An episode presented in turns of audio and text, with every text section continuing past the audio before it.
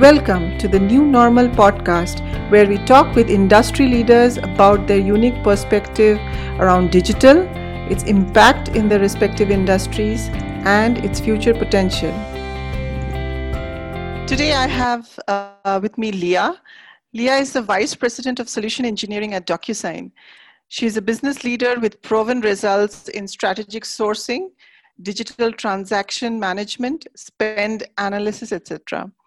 She is specially skilled for cross-functional leadership and endorses women in solution engineering. Welcome again, Leah, and great to have you here. Uh, but before we start, uh, Leah, let the audience know about your journey in engineering uh, and how you started. Sure, yeah. No, thanks for having me. Um, so I've been in solution engineering, um, also referred to as pre-sales for almost 15 years, and I've been in software for, for 22. Um, solution engineering, it's an, it's an interesting role in the sense that it's, it's a little bit of a hybrid role between engineering and sales. So we like to say, um, it's a lot of people who truly have a passion for technology, but also love to interact uh, with people and customers and present. So for me, um, I think it's one of the best career paths uh, there is. And I find myself very lucky um, in the sense that I had the opportunity to, to move into um, pre sales about 15 years ago. And I had the opportunity to move into leadership um, at, while I was at IBM. And what I come to realize now is that I was very lucky to kind of take that first step into management at a company like IBM because there is an incredible amount of training and programs to cultivate young new leaders. So um, I got foundationally a, a great uh, education um, and exposure to, to leadership and what makes a good leader. And then six years ago, um, I joined DocuSign, and it's been an absolutely uh, amazing journey here. Uh, it feels like we've been on a rocket ship, and you know, many you know, many of us say it's still very early. Um, the company, uh, the growth has been incredible. Uh, but what struck me in my 20 plus career uh, being at DocuSign is just that the team um, of people that I get to spend um, my time with uh, is is amazing, and the relationship and connection we have. Um, is really special, which I think, especially in the new normal, coming to work every day, it's so you know important to be passionate about your mission and what you're doing. Um, but the people, um, the conversations, and who you're interacting with um, during the day is so important. So I feel very, very fortunate in many ways. Oh, absolutely. Thanks for sharing that um, information. It's really really inspiring. Uh, so that you know uh, makes me think that only 11% of women population are in engineering field especially the stem jobs. Mm-hmm. uh, on the other hand um, women uh, are said to have more empathy. And uh, when empathy is mixed with a leadership role uh, it often shows a very positive impact on a company's growth and productivity right? Uh, so how can we bridge this gap and uh, make it the new normal, so to say, to have women in more, more and more women in leadership role? Yeah, no, I love the. Thank you for the question. It's a great question, um, and it's you know it's definitely you know 11 percent um, of women in engineering. You know those are very low numbers, and I mean the first thing that comes to mind for me is is starting young. I have two daughters, and I believe one of the most important steps in changing the engineering field um, or diversity within the engineering field is, is starting with the mentality, um, especially with the mentality of the children that we're raising and how much we're exposing them to STEM related activities um, at home and at school. It pains me to think that any girl, you know, would give up a passion in engineering um, because they think it's a boy's job. Um, and if that's the mindset, you know, we will never improve. So I think starting young and that that mindset as early as possible is really it's critical. And i think the other thing that i've noticed in my career i mentioned this in the intro but oftentimes um, women will make it into an engineering or computer science field and then they often leave. And actually that was my story so i didn't share go all the way back but um, i majored in um, business and i minored in computer science. And my first job out of college was actually as a developer. Um, and I was working for, interestingly enough, it was a company that um, it manufactured hardware, routers and networking hardware, uh, routers and switches, and then it also had a software division as well. And I started in the software division, writing code, working with MIBs, management information bases, um, to create programs, software programs that would actually manage the up and down time of these routers and switches. And I'll be honest, like I think I needed a little bit more confidence and mentorship early on and you kind of look up as, i did and you know everyone around you is is a man you're less confident to speak up and ask questions or say hey i need a little help um, because you don't see anyone like you. And I think this is a lot of the diversity conversation coming up today. And many women, I think, do maybe what I did. And I said, mm, I'm going to shift out of this career path into into something uh, a little different. And you know, so I I kind of ended up in this more hybrid role of solution engineering, which again, you know, everything happens for a reason. I love the career path um, of solution engineering and pre-sales, but you know, overall, in general, um, all engineering roles are so male dominated. Um, it does feel like um, the reality is there's, and the reality that we need to, you know, change is that there's a mindset, right? This mentality that men know more about technical things. And unconsciously, people turn to men um, first versus women. So I do think a lot of it starts with that mindset and then you know back to your question i think it, it is really interesting though because women um, do express empathy and there's a very maternal aspect to leadership. So i believe you know women are fantastic leaders because because they are programmed to empathy. So I think you know a lot of the work to do um, here it really does tie back to that, that mindset and, and starting young and starting with our children and and working to keep women um, when they do you know graduate college or graduate from technical programs keeping them in those roles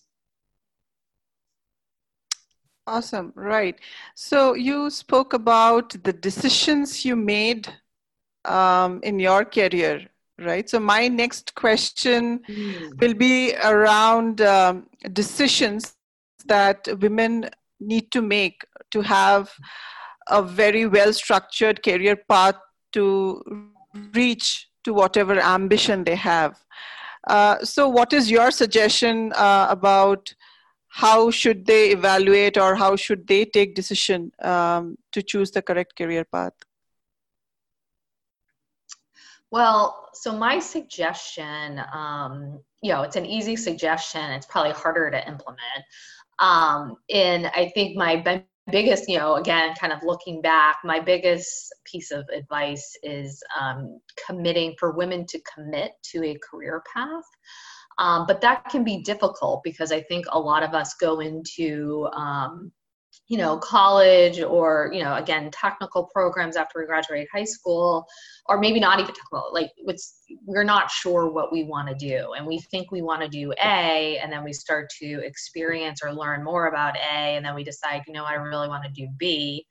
Um, and then you start to do B, and it's like, eh, maybe I want to do C. And then it's like, well, maybe I need to go back to school now. Um, so I think, you know, keeping top of mind how important it is. And again, it's a journey, right? But how important it is to, to commit um, to a, a, career path is definitely um, one suggestion I, I, have. I think the second one would be um, once you do, you know, know yourself and know what you want to do, um, making sure especially for women younger in their career that you you double down on that that you put as much effort as you can into really launching your career.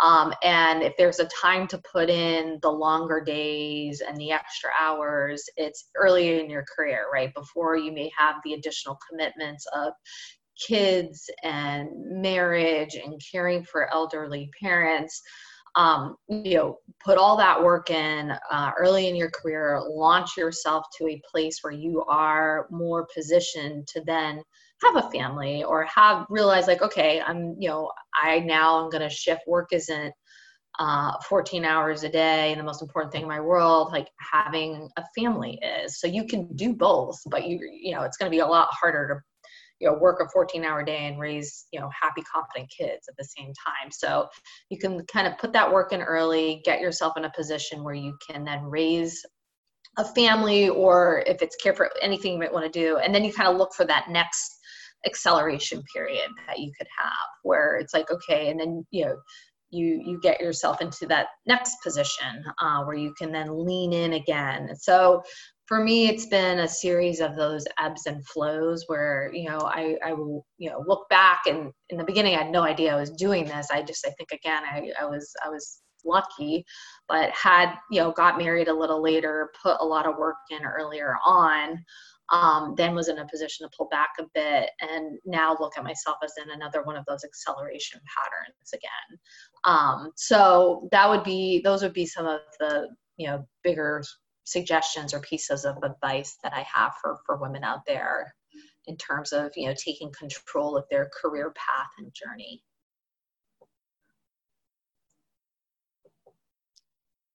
Great, that's that's really nice. Um, yeah, I think uh, we should know when to uh, lean in and when to yeah. maybe take it slow. Right, that's right. a great piece of advice. Absolutely. Um, so, uh, Leah, if you had to pick three three technology forces uh, that you're most bullish about uh, in maybe next five years, what would those be? Yeah, uh, so this is there's so many technology forces.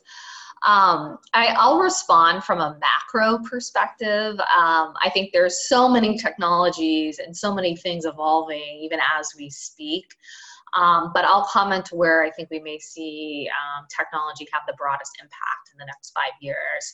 So of course I'm gonna, you know, working at DocuSign, loving DocuSign. Um, I have to say DocuSign. I think there's just, and especially in the new normal with COVID, been this massive acceleration to digital. Um, I think Satya and Nadella said it best, where it's like we've seen two years of digital transformation in two months. And if you just think about the amount of manual paper process still involved in our lives, I mean, I can share, you know, I live in Philadelphia and just to, you know, re- renew a parking permit, I have to, you know, go online, print an application, fill it out, mail it in, and then wait. And just the general printing, scanning, faxing, the cost. My husband just had a FedEx a, a, a paper agreement uh, for overnight for an incredibly high cost. Um, it's crazy. I, and the New York Times just had an article, a great article, in fact, about how COVID 19 testing and contact uh, tracing efforts are impeded because health departments and labs have to fax. Uh, results back and forth, and many times they're getting faxed to the wrong department or lab, and it's making it incredibly difficult. So, uh, I think for me, um, the acceleration to digital and the elimination of paper um, is one that I'm incredibly bullish about. Uh, another would be, I think, travel as a whole. I'm a huge Elon Musk fan, so for again, for me, I think um, a shift to electric uh, and electric cars in many ways is inevitable. But I, for me, I, I, get more excited about the prospect of improving our transportation infrastructure.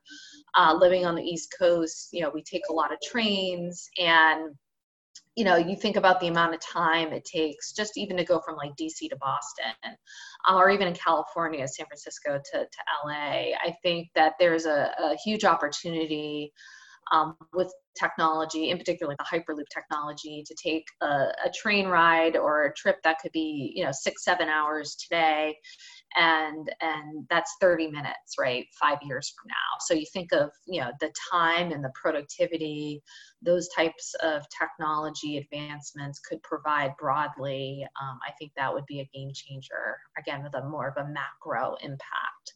So that's an area I'm really excited about. And I think the third um, one would be the prospect. And again, um, I'm a huge fan of New Story, which is a nonprofit organization that's been pioneering this. But um, the prospect of 3D printing, um, also sometimes referred to as additive manufacturing or AM, I believe it's a revolutionary technology, um, and it's showing, you know, especially companies like New Story tremendous progress for combating uh, homelessness and just the prospect of you know being able to streamline or make the construction of a home so much faster so much cheaper so much more accessible to such a large population. I mean i live again living in philly um, uh, you know, and even rural parts of the state, like just the, the prospect that you could provide, you know, a home for someone um, in a matter of weeks for under $10,000 uh, is huge. So I think the more, again, more infrastructure we get around this new technology, um, it will have a tremendous impact um, on the world.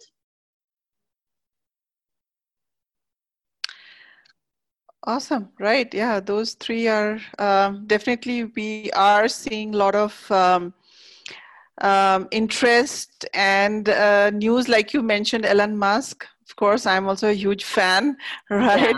Yeah, um, yeah he did a great job with NASA as well. Um, so, yeah, a lot of writing on these technologies, and um, we'll, we'll make sure, I'm, I'm sure that, you know, it'll make uh, our lives easier uh, at the end of the day. So, uh, what are the few areas, uh, Leah, you see that businesses will be changed permanently because of this pandemic? For example, the way we collaborate or the way we travel, person meetings. I mean, these are just top of my mind, um, uh, which pandemic has completely changed. And uh, we are now pretty comfortable doing business uh, using the new collaboration tools, right? Uh, we don't have to travel and meet anyone. We are more using IoTs, um, right? Uh, maybe we are more used to, like you mentioned, uh, digital signatures. Uh, and is not really going mad about no i need a physical paper in my hand to feel confident about it right uh, so so like that what are the few areas do you feel that will be permanently changed uh, in business yeah so there this is it's going to be a real interesting i feel like we could have a conversation a year from now look back on it it would be very interesting i mean i think for sure we've we've already seen um, a, a you know staggering impact to travel um, and and the in-person meetings. Um, solution engineering is a sales job, um, and you know we work with account executives um, to support our, our customers and, and help them solve their, their business challenges um, with our solutions. And, you know, historically and kind of being in the role 15, 20 years, um, that's in person, right? It's you, you are, it's relationship building um, where you, you meet with them, you interact with them, you learn more about um, their business and how you can help. Um, and there's everything that goes with that to, you know, breakfast meetings, dinner meetings um, and, and, and so it's like this relationship um, especially within tech and, and you know traditional selling models has been so reliant on on the in-person um, meeting. And i think with the pandemic we've realized that you can still effectively um, build those relationships and and and understand you know you know where a customer may need help or the challenges they're having um, in a in a remote way. I mean, I so I do believe that there, you know, we will shift back to to some degree of the in person, but nowhere near at the level that we were pre-pandemic. So that has a tremendous impact on the travel industry. Um, and obviously, you know, from a virtual perspective, you just realize you can conduct so much more um, online than than previously thought. So that that's one. That's probably an obvious one. Um, kind of staying the element of um, you know you know work. I think you know the other thing that I've realized at DocuSign and with the broader team is that there's also been a shift um, of flex time, right? So, I mean, what we've realized is a lot of us are at home, um, many of us have kids, um, or we're caring for parents, and um, you know, we're trying to carve out how we work. So, you know, it's not as simple as like a nine to five or eight to five, you know, day anymore. It's like I need to wake up um, and get work done from six to nine. And then from nine to 11, I'm with my kids. And then from 11 to four, I'm working again. And then I'm, so it's like you have this more flexibility and not all rules or jobs allow for this, but I think the ones that do, you started to see that you can be more creative and flexible with like how you go about getting your work done. Um, the other one that I've heard quite a bit about just recently is like would we shift to a four day work week? If this truly is a new normal and you know this is you know we're in this new environment um you know uh, you know for an extended period of time meaning years like do we look at shifting to a four day work week? I know there are some companies and countries that have adopted this. So i think that would be another interesting um, area that possibly um, companies um, could look at adopting as well. And then I think, you know, the other one that kind of stands out for me, especially living in a city, uh, living in Philadelphia, is just what is the what is the impact going to be to cities? And you know, a lot, you know, again, in the community I live in, a lot of the people in on my block in my neighborhood. Um, have lived in the city because their job was in the city and because they needed to be in an office every single day. And there's huge benefit to being able to walk out your door and walk to work um, versus having to sit in a car for an hour um, and commute in every day. There's always that cost benefit, and you know, families all you know all around us make that decision of is it you know easier to move out into the suburbs and you know you get benefits from that. You know cons could be oh but i have to jump in a car and commute into a city. Um, so i think the impact of cities um, in general and obviously everything that goes with that the commercial real estate the taxes the revenue generated from having companies in a city um, it will be interesting to see. I mean personally i love the lifestyle of being in a city. Um, i love the hustle and bustle. Um, I love the diversity. I love just you know having things at your fingertips. But I do know other uh, people that live in cities that don't necessarily like living in a city, but they like the convenience of the access to their jobs. So you kind of take that out, and then you wonder, you know, what is what do our city, what does New York, Boston, Philly, San Francisco, what do these cities look like? Um, you know in in a few years. You know people may not want to pay the high cost of living in a city if they can you know live in a, a more rural area at a much lower cost. Yep. Absolutely true. Um, so let's now it's time for our quick fire round leah. So i'll i'll be asking you three questions quickly whatever is top of your mind you have to answer that. Um, so, one business book that is your all time favorite or you've gifted the most? So, I'll, I'll, I'll start by saying um, I used to read a lot of business books. I don't anymore. Um, that'll be a longer conversation. But there's one um, there's one tip in one book that I like I, I hold with me, and the book is The Presentation Secrets of Steve Jobs. And the fundamental premise of that book is less is more. Um, so there's a sentiment that he shares with you should be able to communicate or articulate in three bullets, six words per bullet, you know, what you are trying to, what your objectives are. And I found, especially within, you know, with executive communication, um, those words just are always in the forefront of my mind. Um, you know, try to, you know, get very explicit about what you're trying to say. So that would be the book presentation secrets of Steve Jobs. Oh, definitely. I'll pick that up then next. okay, cool. So, as an executive, if you had to recommend one productivity tool or application to your audience, uh, what would that be? So, um, it, it would actually be a pen and paper. Um, and from, and again, this is my perspective because for me, um, the biggest productivity uh, app that I have is my to-do list. Um, so I, I am maniacal about what I need to get done within the day, what I have to do, what I don't have to do. I've been using it for many years. It helps me time manage. Um, so I live and die by that. I, there is no other productivity tool or app um, that has had the same impact for me as good old pen and paper. Okay, awesome. Yeah, so it is less is more is what is reflecting. Yeah. Amazing. so, uh, okay, if you could go back in time, one suggestion you have for your 18 year old self? Yeah, I think one suggestion, um, you know, I feel like I maybe maybe I missed the memo on this, but I, I underestimated the importance of public speaking. Um, so I would tell myself to invest more in that. You know, being in business school, take public speaking classes. Um, I think practicing public speaking it's a muscle like anything else the more you do it the better you become and the more confidence you have okay fine so uh, yeah that's almost a wrap now and uh, thanks leah for talking to me and uh, sharing your peace of mind it was very encouraging session both for men and women um, right. Uh, you have a great day ahead. Stay safe, and I'll catch you soon. All right. Thank you so much for having me. Take care.